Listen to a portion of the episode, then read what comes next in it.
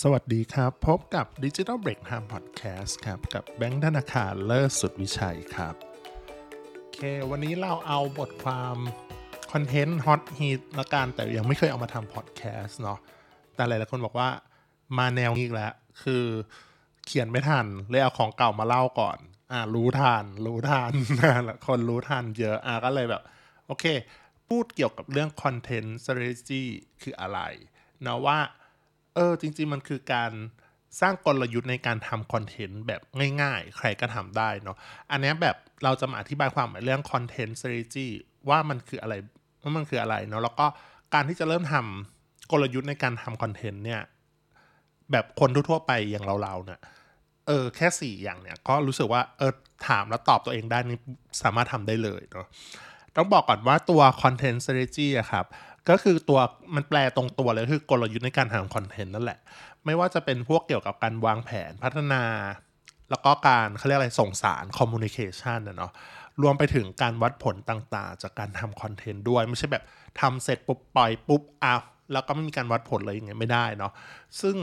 ต้องบอกก่อนว่าจริง ๆ ในยุคนี้ครับคอนเทนต์เนี่ยมันไม่ได้แปลว่าการเขียนเท่านั้นเนาะหลายๆคนก็พอจะทราบแล้วว่ามันเป็น มันรวมไปถึงงานกราฟิกงานวิดีโองานเขียนกันด้วยเป็นเสียงอะไรพวกเนี้ย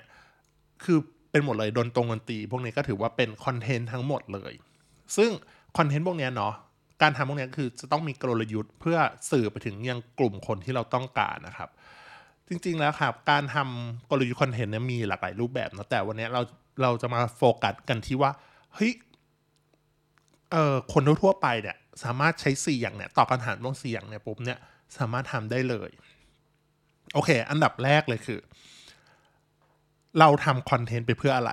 ข้อแรกเลยคือโก หรือเป้าหมายเนี่ย แบบอันดับแรกเลยถ้าคุณทำคอนเทนต์ไปเพื่ออะไรพูดง่ายคือ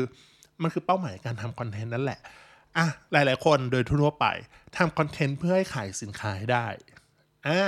หรือบางคนมีตอบโจทย์ว่าเฮ้ยทำคอนเทนต์เพื่อให้ตัวเองเป็นอินฟลูเอนเซอร์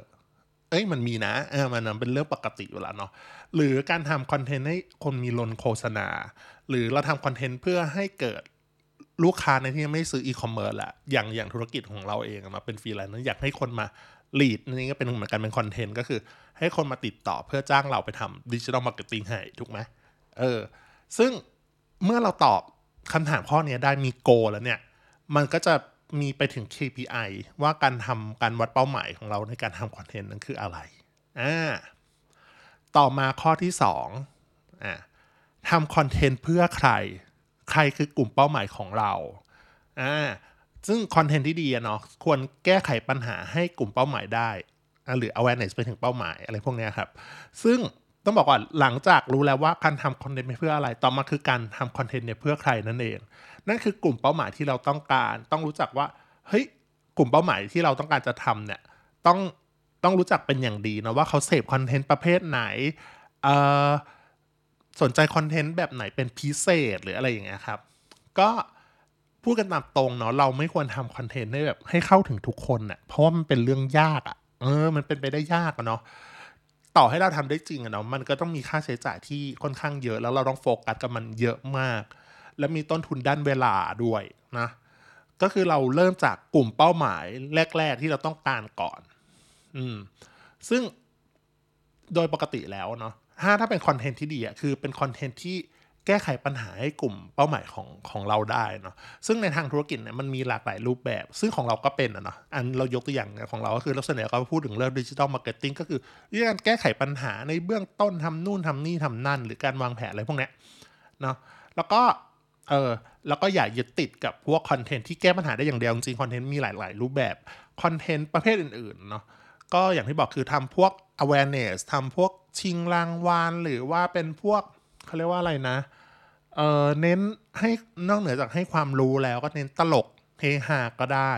สำหรับใครที่ยังไม่รู้ว่าเออจะทำคอนเทนต์แนวไหนดีพิมพ์คำว่า content metric คืออะไรก็ได้ครับ ก็คือเราก็เคยเขียนไว้อะไรเงี้ยว่า content metric คืออะไร แล้วมีคอนเทนต์แบบไหนบ้าง ประเภทแบบไหนที่ที่แมทช์กับเราอะไรเงี้ยเราลองไปเลือกเอาได้เนาะกดค้นหาได้เลย Digital Break Time ขึ้นอันขึ้นอันแรก ๆ มั้งณปัจจุบันเนี่ยนะยังไม่ตกแรง SEO นะต้องบอกก่อน ต่อมาข้อที่ 3 เมื่อเราตอบข้อ2ได้เมื่อกี้คือคอนเทนต์เพื่อใครเนาะข้อ 3 ก็คือเลือกแพลตฟอร์มที่จะลงคอนเทนต์นั่นเองหรือ placement นะครับ ก็คือเมื่อกี้ตอบไปแล้วว่าเฮ้ยเราทำคอนเทนต์เพื่อใครเราบอกว่าโอเค เราทำคอนเทนต์เพื่อเนี่ยอย่างที่กล่าวไปแล้วเนาะว่าคอนเทนต์นั้นไม่ได้มีแค่งานเขียนหรืออะไรพวกนี้อย่างเดียวอย่างที่บอก งานรูปภาพวิดีโอเสียงหรืออะไรพวกนี้แน่นอนว่าถ้าเป็นงานเขียนอาจจะลง medium เว็บไซต์ Facebook อาจจะเป็นรูปภาพ IG ไหมหรืออะไรเงี้ยเออ Facebook ก็เป็นตัวเลือกที่ดีเหมือนกัน งานวิดีโอระดับความยาวหน่อยอาจจะเป็น YouTube อะทำเสียงพอดแคสต์ลงพอดบีน Spotify Apple Podcast ถูกปะแล้วก็อะถ้าเป็นพวกวิดีโอสั้นก็ TikTok แน่นอนหรือ YouTube Short อะไรพวกเนี้ยครับ ซึ่งอันเนี้ยเราบอกก่อนนะว่า ให้เราจริงๆคือดูย้อนกลับไปว่าเราทำคอนเทนต์เนี่ยเพื่อใคร กลุ่มเป้าหมายเราคือใครก่อนอย่างที่บอกเฮ้ยถ้าเป็นวัยรุ่นแบบเด็กๆเลยอะไรอย่างเงี้ยกลุ่มเป้าหมายเราแบบเด็กๆเออแน่นอนเราควรจะลงแบบ TikTok มา YouTube Short มาอ่าถ้าเป็นรีวิวอาจจะมีรีวิวขนาดยาลง YouTube มา คือแนะนำเนี่ย พอเราตอบว่าคอนเทนต์กลุ่มเป้าหมายเราคือใครเนาะเราก็แนะนำว่าเออมันควรจะเป็นไปตาม placement หรือแพลตฟอร์มที่ที่ที่คนเหล่านั้นอยู่บางคนบอกว่าทำทุกทางเลยได้ไหม บอกทำได้ถ้าคุณมีมีเวลา มีต้นทุนด้านเวลาพอ มีทรัพยากรในการทำมีทรัพยากรด้านด้านมนุษย์ด้วยอะไรเงี้ยเอาจริงการทำเราเรารู้เลยนะว่าการทำคอนเทนต์เนี่ย มันไม่ใช่นึกแบบเฮ้ยเสกมันก็เสกอดีตนิ้วมาปุ๊บมันก็มาถูกปะมันมันต้องผ่านวิธีการคิดมาก่อน แล้วเราก็ค่อยๆทำแล้วก็คือแบบบางคอนเทนต์มันไม่ได้แมทที่จะลงทุกทุกทุกช่องทางอะอย่างที่บอกนาะเพราะฉะนั้นอะถ้าเรามีจำกัดมีปริมาณมีเวลาจำกัด มีแรงงานจำกัดเช่นเราทำอยู่คนเดียวอย่างเงี้ยเออเราก็ควรจะแบบเออเลือก placement หรือเออช่องทางหรือแพลตฟอร์มเนี่ยที่จะลงอะแบบ จำนวนไม่ต้องเยอะก่อน ถ้ามันผลตอบรับคืออันที่หนึ่งคือดีมาก เอาจะโฟกัสไปที่ช่องทางนั้นเลยก็ได้ แต่ถ้าผลตอบรับเฮ้ยมันยังไม่เวิร์กทำมานานละปีสองปียังไม่เวิร์กสักทีอาจจะลองอะขยับขยายอาจไม่อยากให้ยกเลิกทำหรือลองขยับไปทำแพลตฟอร์มอื่นๆดีไหมอะไรอย่างเงี้ยแล้วก็อย่าลืมนะว่าตามเขาเรียกว่าตาม audience หรือตามที่เราทำคอนเทนต์เพื่อใครด้วย ต่อมาสุดท้ายข้อ 4 อย่าลืมว่าเฮ้ย เราอะ่ะมันจะตอบโจทย์ข้อแรกว่าเราทำคอนเทนต์ไปเพื่ออะไรถูกปะโกเนาะข้อ4เนี้ยคือการเปลี่ยนจากคนเสพคอนเทนต์ให้กลายเป็นลูกค้าเราได้ยังไง วัดผลเราก็ต้องมีตอบโจทย์เป้าหมายเนาะซึ่งอันเนี้ยมันอยู่ที่กับเป้าหมายที่เราวางไว้ในในในตอนแรกเลยว่า ว่าเราจะทำแล้วให้เกิดอะไรแล้วก็จะมี KPI ขึ้น วัดความสำเร็จของเป้าหมายนั้นเอง อะไรอย่างเงี้ยเนาะเช่นอะถ้าอันนี้ส่วนตัวเราเราก็จะวัดอัน แน่นอนวัดจาก GA Google Analytics อ่ามีคนเข้ามาอ่านเว็บไซต์เท่าไหร่อะคลิก call to action กี่ปุ่ม มีคนคลิกติดต่อนั่นนู่นนี่หมายลงทะเบียนอะไรเงี้ยอันนี้เราก็จะพอรู้ แล้วก็มีคนโทรติดต่อด้วยเบอร์เบอร์ธุรกิจไหมอะไรเงี้ยเราก็จะนับได้นะพอสมควร ถ้าเราตัวเองทำคอนเทนต์เพื่อไปเป็นอินฟลูเอนเซอร์แน่นอนเราก็ต้องวัดที่อะไร follower นะเอ่อนับจาก reach นับจาก impression นับจากวิดีโอวิวอะไรพวกเนี้ย เนาะขึ้นอยู่กับคอนเทนต์ประเภทนั้น หรือวัดลึกขึ้นก็คือจำนวนคนที่มาจ้างเรา แบรนด์ที่มาจ้างเรา เราก็จะเริ่มแบบ เฮ้ย